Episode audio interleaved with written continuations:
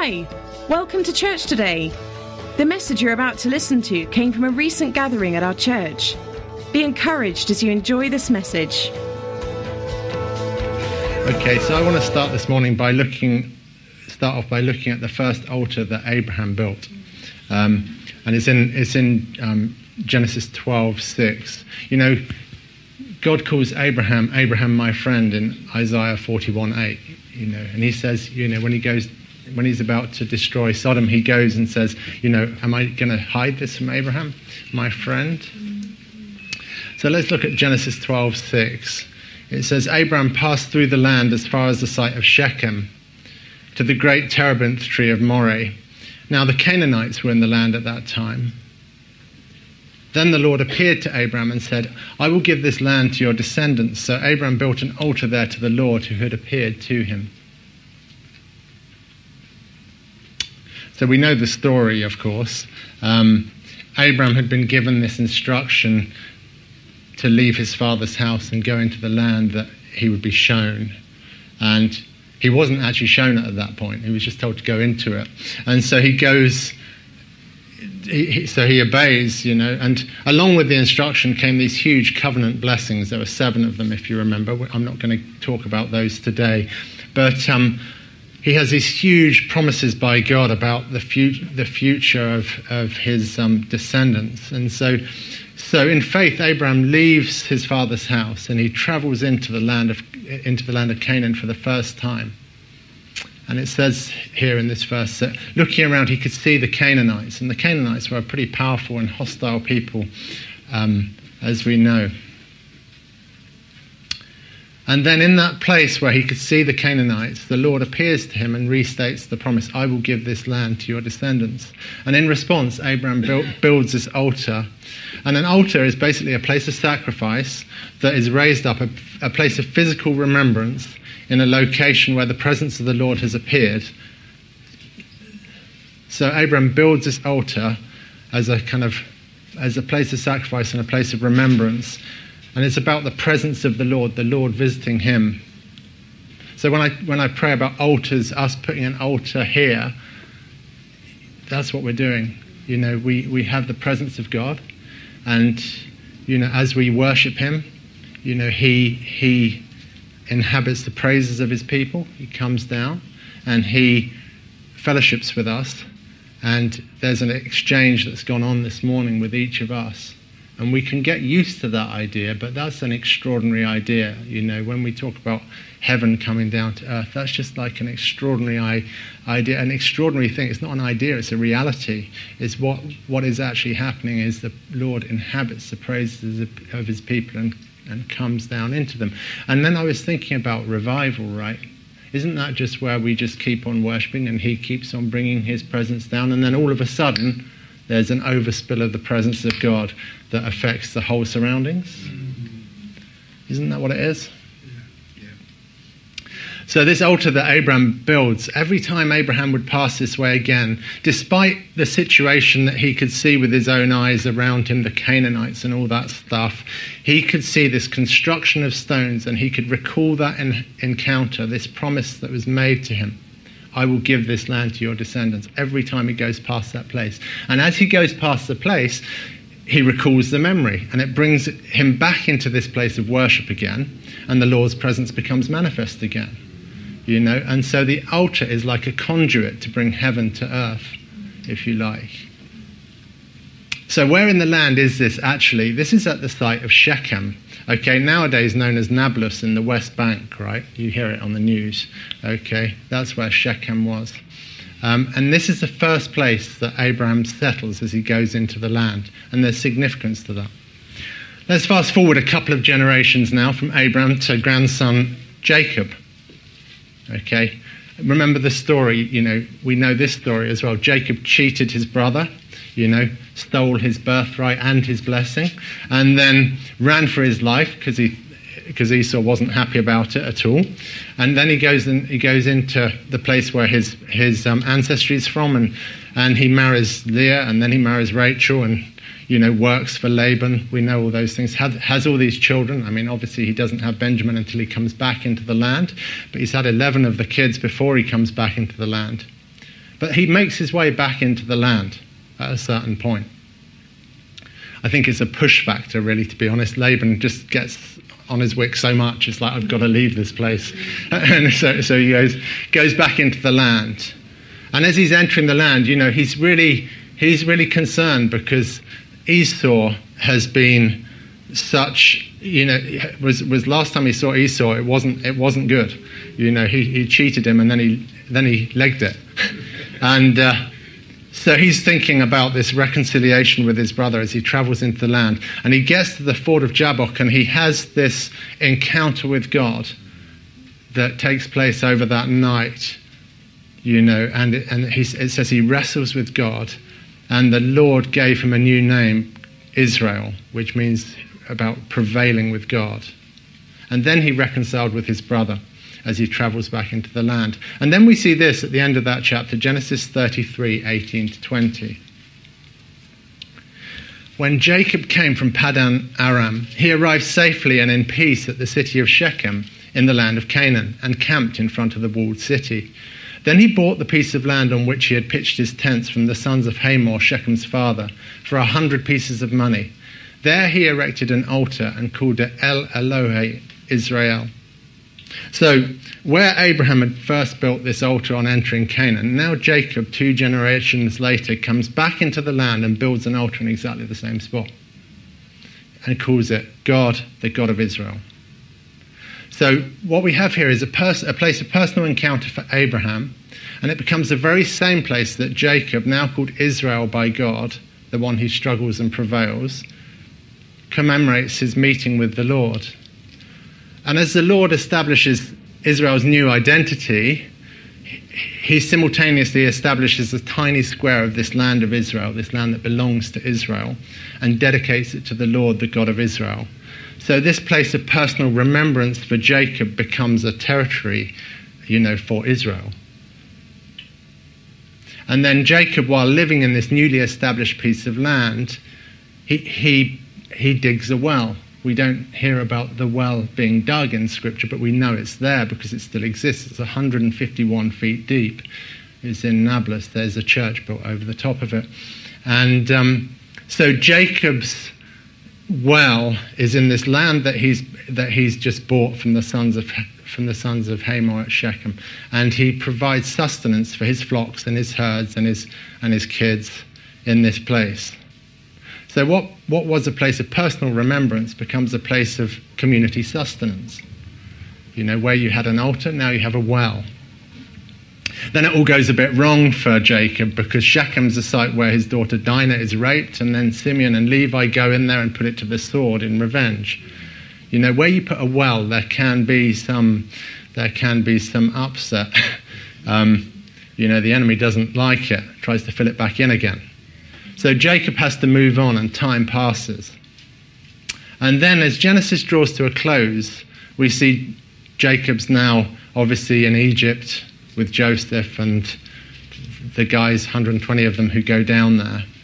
And he's giving his last, he's giving his last um, kind of in, talking about his inheritance that he's giving to each of his kids. And it says, Genesis 48, 21, 22. Then Israel said to Joseph, I'm about to die, but God will be with you and bring you back to the land of your fathers. Moreover, I have given you one portion, Shechem, one mountain ridge more than any of your brothers, which I took, reclaiming it from the land of the Amorites with my sword and my bow. So it appears that Jacob, as well as buying some of the land from, from, the, from Shechem, from um, sons of Hamor, had expanded the territory um, bigger than the initial part that he had originally bought. And he gives it to Jacob. And obviously, Jacob never actually sees it once he's been given it. I think he sees it before when, he, when Jacob maybe first owns it, but once Joseph's in, in Egypt, he never goes back to Israel apart from to bury his father, which is in a different place to this. And it appears that Jacob, uh, that, that um, Jacob's territory is um, important because as the book of Joshua draws to a close, we see this Joshua 24 32. Now they buried the bones of Joseph, which the children of Israel brought up from Egypt, at, the, at Shechem, in the plot of land which Jacob had bought from the sons of Hamor, the father of Shechem, for a hundred pieces of money, and it became the inheritance of the sons of Joseph. So we've still, we're still in Shechem here, you know, and Joseph's bones, you know, Joseph dies, and then there's 400 and something years to the day that, that um, the Israelites stay in Egypt. And then at the point that, it, that they come out, they take Joseph, who would have been embalmed in, in a sarcophagus because he was in an Egyptian situation, yeah, and he, they take him out in this sarcophagus. They carry him around the wilderness for 40 years. You know, and then eventually they get to bury him at this particular place called Shechem. So, what was, what was a place of personal encounter and promise for Abraham becomes a place of community sustenance from the well in the time of Jacob and a place of inheritance for the sons of Joseph. It's interesting, eh? So now let's fast forward again. This time we're going to fast forward quite a few years. I'm not sure quite how many it is. But um, let's go to John chapter 4, 3 to 6. Jesus left Judea and returned again to Galilee have you got it there? Yeah, great. Thank you, Jonathan. Now he had to go through Samaria, so he arrived at a Samaritan town called Sychar, near the tract of land that Jacob gave his son Joseph, and Jacob's well was there. So Jesus, tired, his, tired as he was from the journey, sat down by the well. It was then about the sixth hour. Now, he had to go through Samaria. Well, why did Jesus have to go through Samaria? I looked it up, and some commentators explain, I knew this already, but they explain that um, Jews didn't like going through Samaria because they hated the Samaritans, right? So they used to go down to the River Jordan, they used to go along the River Jordan. So between Judea and Galilee, Samaria is a problem, right? So they have to go round it. Go down the Jordan, along the Jordan, back, back round to Galilee. Uh, but it says here that Jesus had to go through Samaria. And some commentators say, well, this is because it was much quicker to go through. But that's silly because Jesus then stays two more days, so he's not in a hurry. um, it's, um, Jesus goes through Samaria for, for, a particular reason, I think. Yeah, and that's what we're going to think about now. Um, he's, not, he's not afraid of the Samaritans, that's certainly true. In the next chapter of John, it says that Jesus only does what he sees his Father doing in John 5:19, right? So Jesus goes through Samaria because Jesus is faithful to all his promises and he has fit business to finish in Samaria. What started with Abraham meeting with the Lord and building an altar, the first place that, that he does build an altar, becomes the place of the first altar as Jacob comes into the land again. It becomes the place where Joseph's bones are buried, all in anticipation of the future.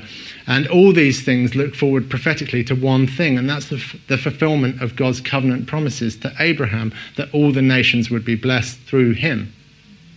And what better place for Jesus to start to bring fulfillment to the promise than the very same town, Shechem, which is now called Sychar in the New Testament, right? So, so Jesus came to finish his work, to fulfill the covenant promise to Abraham. He would obviously complete it on the cross, but now he's going to take a first fruit at this point in Shechem. And, I, and he says that in this passage. You know, you can read this, obviously. He says, My food is to do the will of him who sent me, in verse 34, and to completely finish his work. So Jesus is talking about completing his work on the cross in one sense. We know that. But he starts it with this harvest at Shechem with striking immediacy. Like, look at verse 35, 36. We know this, this verse um, really, really well, don't we? You know, he says to the disciples when they come back out of the town, Do you not say it's still four months until the harvest comes? Look, I say to you, raise your eyes and look at the fields and see they are white for harvest. Already the reaper is reaping his wages and is gathering the fruit for eternal life, so that he who plants and he who reaps may rejoice together.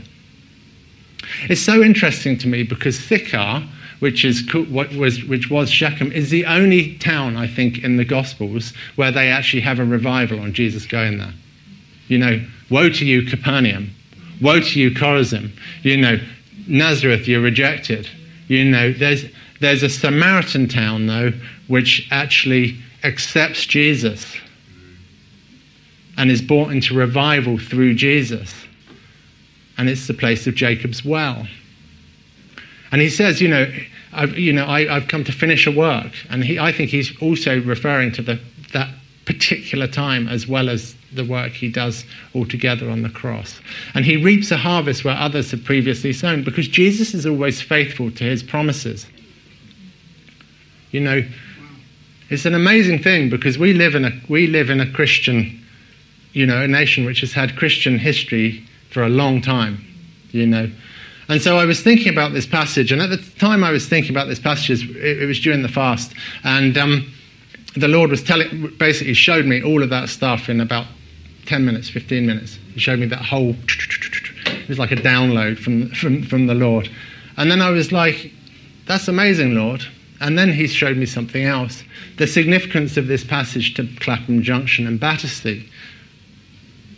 You know, the word that um, the Lord gave Deji about Clapham Junction and Battersea. I was. Um, I was up for moving back into London as soon as as soon as we can. I mean, I work here during the week, right? It's like coming to work on a Sunday as well. It's, you know. But it's interesting to me because, like, well, for personal reasons, I, have told you before, my, my great grandparents lived about 200 meters that way. They were married in the local church over there, you know, and um, that's, a, that's a strange thought. Um, and then we've had this building here for a couple of years. And I've said to Steve sometimes, I wonder what happened in this area, which we have such a th- thread of Chris- Christian ministries in, in this line here. We've got Battersea Chapel, which is a Baptist church under here.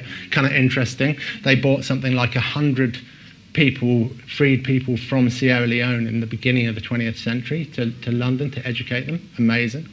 Amazing stuff, right?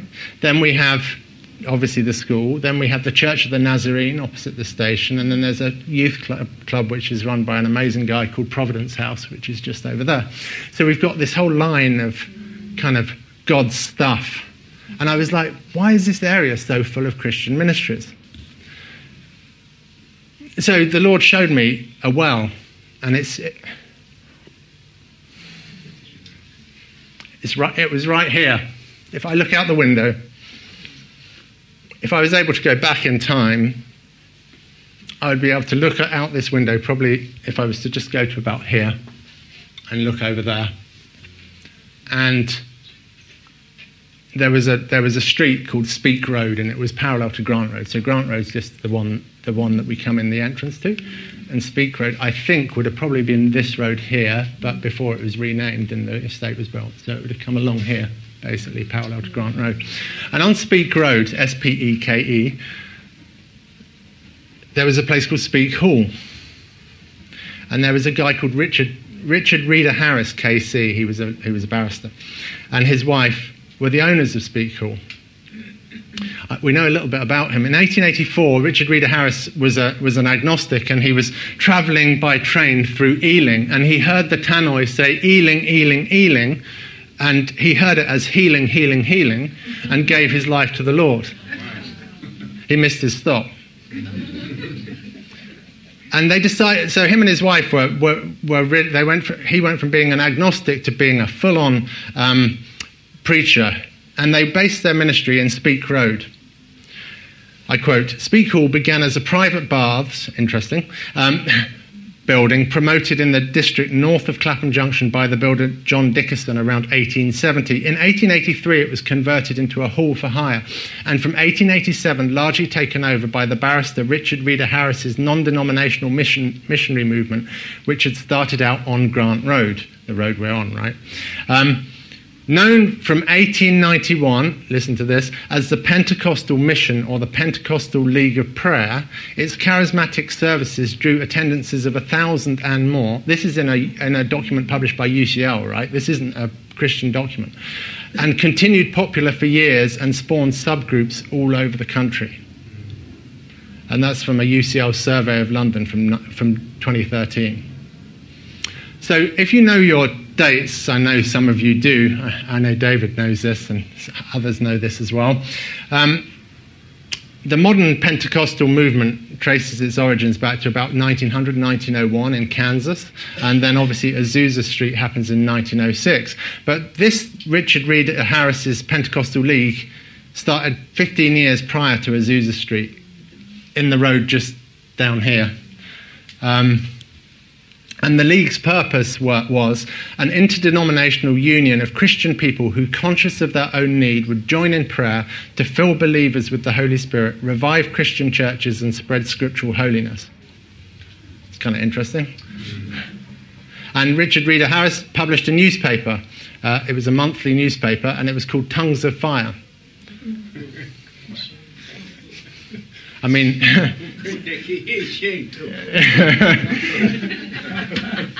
you said it, Victor. yeah. And he preached as, as speaker almost every day. And he could be seen in Clapham wearing a sandwich board around the area. You know, this is a guy who's an eminent, an eminent QC, like KC, mm-hmm. whatever. He's King's Counsel, like barrister, and he's coming with his wife. They bought the, they bought the property through selling some of her jewellery because she was quite upper class, and they just and he used to wear a sandwich board and go around the area.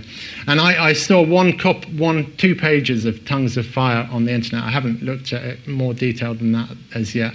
And it advertises a, a Whit Monday meeting, a holiness demonstration on Clapham Common at 2:30. So we're thinking about going out there and uh, there we are, Richard Reader Harris has already gone. You know? So there's a well that's still bringing living water of Jesus into this community. And how much more when we're aware of it, right? And aware of the faithfulness of Jesus to finish the work that he started, just like he did at, at, at um, Shechem when he went to talk to the woman at the well. You see, this area was first populated, and the, the station was built in 1838, or 36, 38, and then gradually expanded. But the, this area was marshland, and then became was was basically Victorian streets were put up in this area, and then they were only, they were knocked down in the 60s to make way for this estate. So that was that's a little bit of the history for you. I can just picture Richard Reader Harris walking through this community claiming the Lord's work for it in the future. Lord, keep on, keep on moving. And I've got a picture of, I've got a picture of Speke Hall. Do you want to put it up, Jonathan? There it is. This is at the funeral of Richard Reader Harris in, in, in um, 1909. So you can see Speke Hall's here. His coffin's just going in. Apparently, he's buried in West Norwood Cemetery, and 2,000 people went to his funeral. Um, but that was a little hall, which, well, they had a thousand people in each week, just down there. It's kind of cool, isn't it? And Richard Reader Harris has gone to be with the Lord, right? And it's interesting because he went to be with the Lord, and then the League bought had bought a house on, actually two houses on Clapham Common North side. I, I rode past them on my bike this morning, number 45, number 51. And number 45 was taken over in 1911 by Oswald Chambers, because Oswald Chambers was mentored by Richard Reader Harris, you know, the guy who wrote, who wrote, whose books were published after his death. So Oswald Chambers ran a Bible training college there from 1911 to 1915.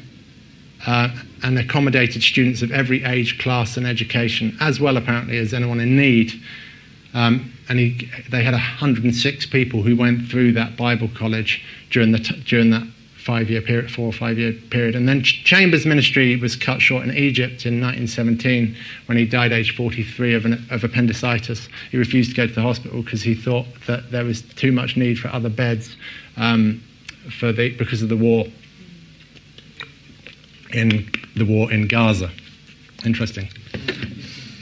But the work of the Lord still goes on. The Lord will finish what he starts. The season has changed. That's what Deji has, has told us last week. And I believe this is the season where the fields are white for the harvest. And so I was praying about this talk and I was asking the Lord about how we go about bringing this harvest in that He's promised us in this location and in every place where we set our feet across London and beyond. And I felt the Holy Spirit say to me, look at how, look at how Jesus did it at, the, at, at Jacob's well. So we're going to just spend a little bit of time looking at this passage, which I think we're probably quite familiar with. I'm not going to go through every detail, but I just want to pull out a few things from the passage, uh, specifically about how Jesus shares with the woman. So Jesus went the unconventional route to the place where he was led, and his love for the lost led him to this unlikely community which was ignored and despised by the Jews. Sychar means drunkard. I believe the Lord has brought us to, to this place with the same intentionality which he took Jesus to Sychar. And it says in John 4 3 to 4, he returned again to Galilee. Now he had to go through Samaria. And so my prayer is, Lord, you know, return again to the UK and come on the way through Clapham Junction to harvest your first fruits. Return again to Clapham, Lord. You see, Jesus' plan for London, I've talked about this before, and I know, I know we know it, is, was to bring the nations to London because then he can transform the nations from this place. You know, it's hard to go to some of these places where people come from, you know, because they're not very open to the gospel. But here, people can walk out the door and they could hear us singing in the street, for example. Jesus' love for the nation is unsurpassed. He wants to invite many in these blocks into relationship with him. So let's look at this conversation between the Samaritan woman and Jesus. It's an interesting conversation because if we think about it, Jesus asks for a drink. Jesus is thirsty, okay? But then at the end of the passage, it says that, and the woman is actually just about to get a drink herself because she's about to put the bucket down into the well, right? So at the beginning of the story, Jesus asks her for a drink. So he's thirsty. And then the woman's gone to get a drink, but then she leaves her water pot. Okay? So that tells us that neither the woman nor Jesus eat or drink, but both are satisfied through the interaction that they have with each other. Interesting. Jesus finds joy in relationship with us, right? And he enjoys us. You know, that gives him great satisfaction. It gives him enjoyment to be with us. So, verse 7, let's, let's look at that. Then a woman from Samaria came to draw water. Jesus said to her, Give me a drink. Interesting, Jesus starts the conversation. He's sitting by the well. She comes to draw water, and he, he asks her for a drink. And it's an interesting dynamic with the Lord asking something of her because it engages her, and she then has to respond. I was thinking of there's this YouTube guy called Jimmy Darts. I don't know if you've seen him. He's an American guy. He was a YouTuber who then came to Christ, and he does this thing where he goes he goes up to people and he says to them, um, you know, uh, I wonder if you, uh, he goes into a shop and they go, have you got any? Uh, I, I need something from my from my friend's birthday, but I just don't have any money. So I wondered if you could give me something. And and the guy gives him something, and he says, "Well, actually, you know, um, I do have something here," and he gives him like a thousand dollars in return, you know. And it's this thing of like engage. It's really interesting because he engages people by asking them, and then when they respond to him, he then blesses them, and it's it's a kind of interesting dynamic. But I think he probably got it. Maybe he got it from here. Um, asking something of people. Verse 9 The Samaritan woman asked him, How is it that you, being a Jew, ask me, a Samaritan woman, for a drink? And we can see here, obviously, that Jesus crosses all sorts of cultural lines, right? He crosses racial lines, he crosses socioeconomic lines, he crosses gender boundaries. She's an outcast. We know that no one goes to the well in the middle of the day um, unless they're an outcast. You know, in any culture now where there's wells, it'd be a daft thing to do in the middle of a hot day to go to a well. So Jesus sees beyond any, every societal boundary because he wants to reach into this woman's situation. The Samaritans are hated by the Jews, but Jesus' love for her is unbounded. And my prayer is that we, we have unbounded love when we go out into the world and see through the eyes of Jesus. Verse 10 Jesus answered her, If you knew the God's gift of eternal life and who it is who says, Give me a drink, you would have asked him instead, and he would have given you living water. When we talk to people, sometimes we kind of forget that we're actually offering them something so great as living water that Jesus offers, but we are. You know, the, as Jesus goes on to say, the water that he offers wells up to eternal life. You know, so we've got this precious gift of something which gives, it's eternal life, you know. And there's lots of people who are going to wells all around the place, drawing water from the wrong wells and never been being satisfied. And yet we've got, we've got satisfaction in Jesus. We've got hope in Jesus.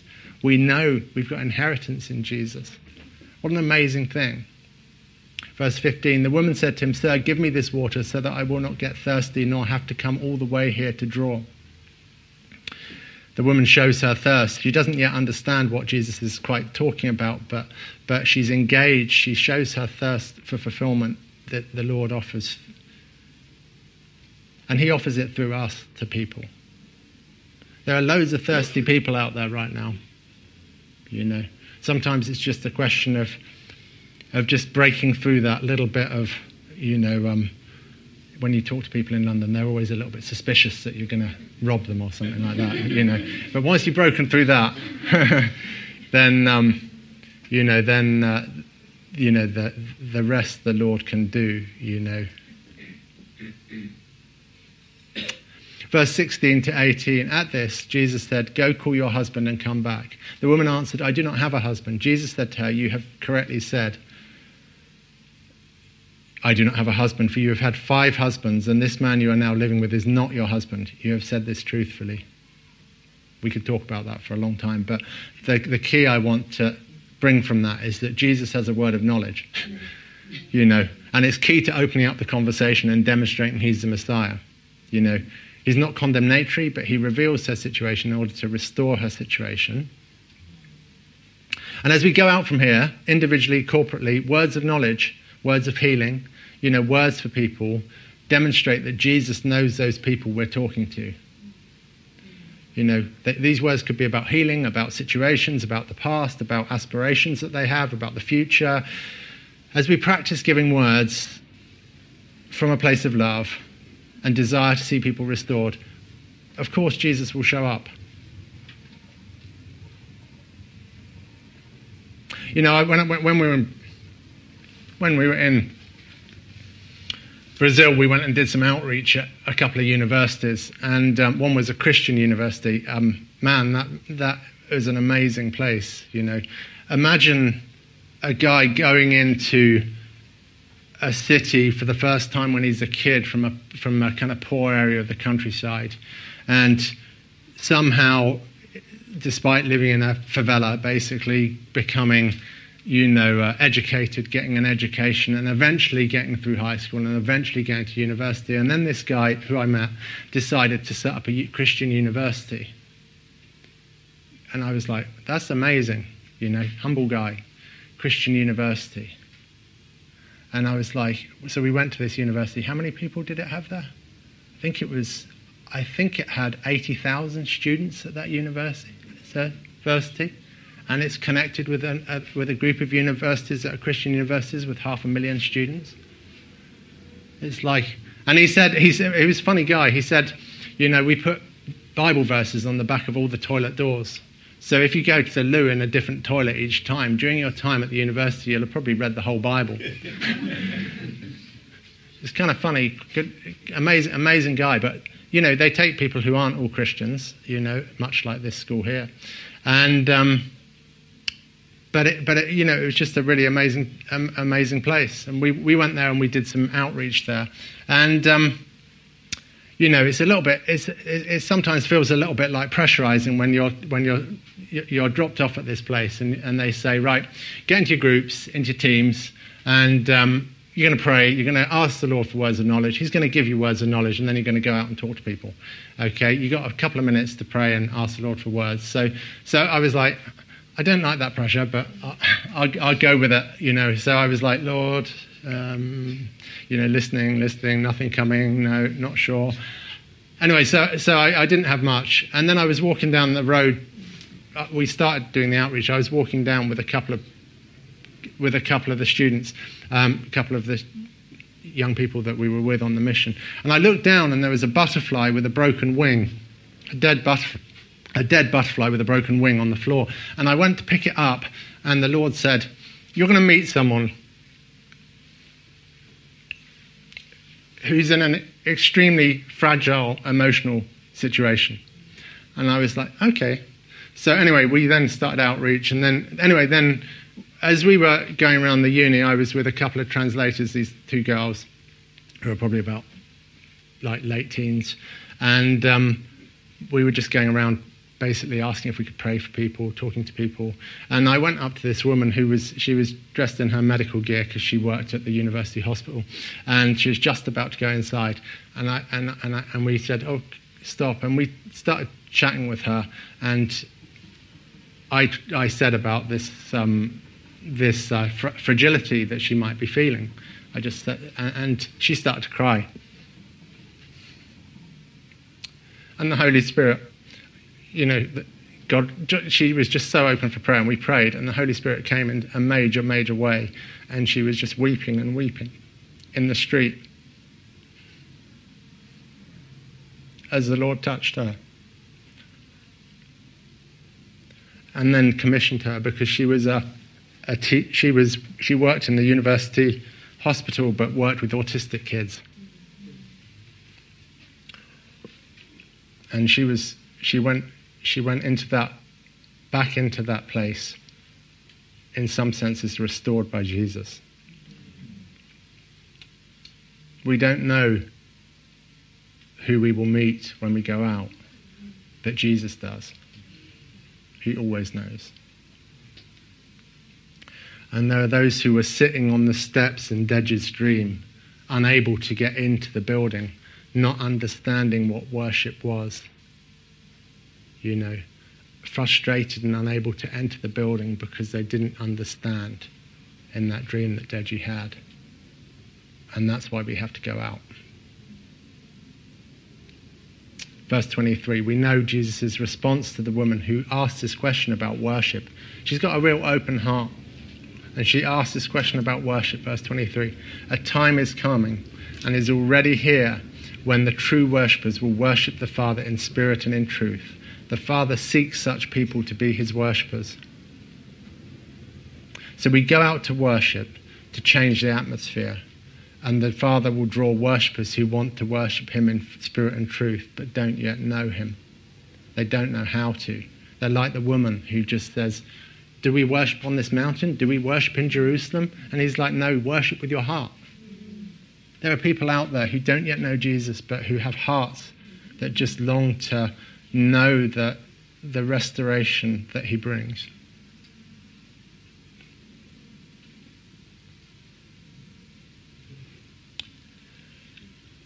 For people to realize out there, just as the woman at the well realizes, as Jesus reveals himself, that he is the Messiah. There's a large Islamic center just over there, by the way, as well. You know, lots of people who, who want to know the truth. Verse 28 29. Then the, pe- then the woman left her water jar and went into the city and began telling the people, Come, see a man who told me all the things that I have done. Can this be the Christ? You see, words of knowledge speak into people's hearts. You know, this woman who's an outcast becomes, it's, it's a big miracle because she's an outcast, but she becomes the best evangelist ever. She goes back into the town she, and she unlocks the town. And, you know, we, we sometimes, when we go out to talk to people about Jesus, or if we go out with that intent, we think we have to talk to a lot of people about Jesus, you know, and we might measure our success from how many people we talk to. But if we wait for the Holy Spirit, He gives us specific instruction for specific individuals to unlock whole families and communities. You know, this is the thing. It's like that one, that one woman unlocks that community. We tend to look at the one woman in the conversation, but we forget about the whole community. There's a whole town which is unlocked because Jesus has one word of knowledge for somebody. You know, and it's like boom, you know. I believe that, you know, as, as you go out and pray for people to be healed or have a word for people, what's going to happen is they're going to be so undone by Jesus, by the Holy Spirit moving, that they're going to go and tell their family, I, I had this wrong with me, but now I don't have it wrong with me. I've been healed. Verse 39 Now, many Samaritans from that city believed in him and trusted in him because of what the woman had said when she testified, He, he told me all of the things that I have done. So you see, the testimony of the woman whose past was uncovered brings restoration to, to her. And then she goes into the city and brings the city of people, all the people out to Jesus. So the outcast turns evangelist. And it's interesting, isn't it? Because testimony has that power to bring people to Jesus. You know, we know that.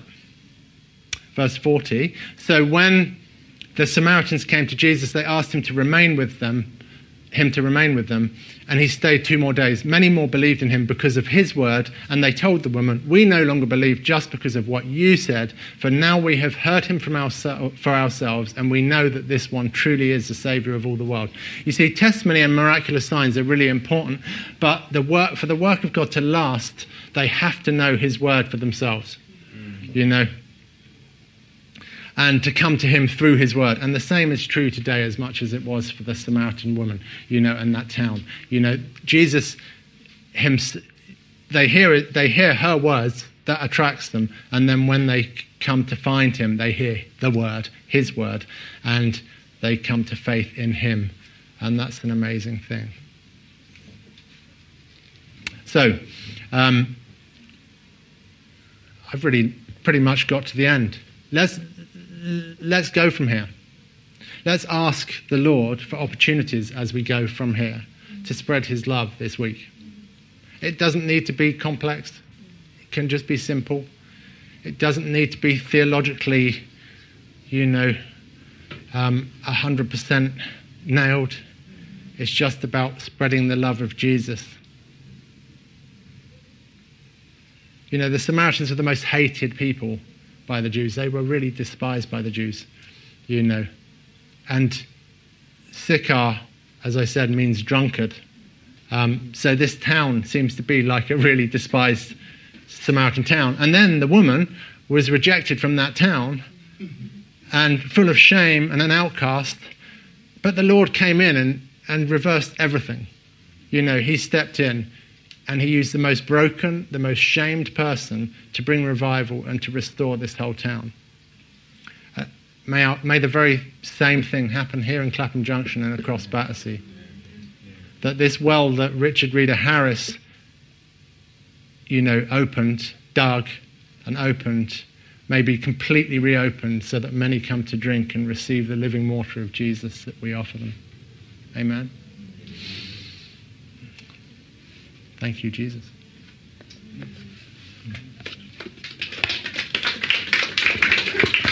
We believe you've really enjoyed this message. For further information, visit www.commonwealthchurch.org and feel free to join us on any Sunday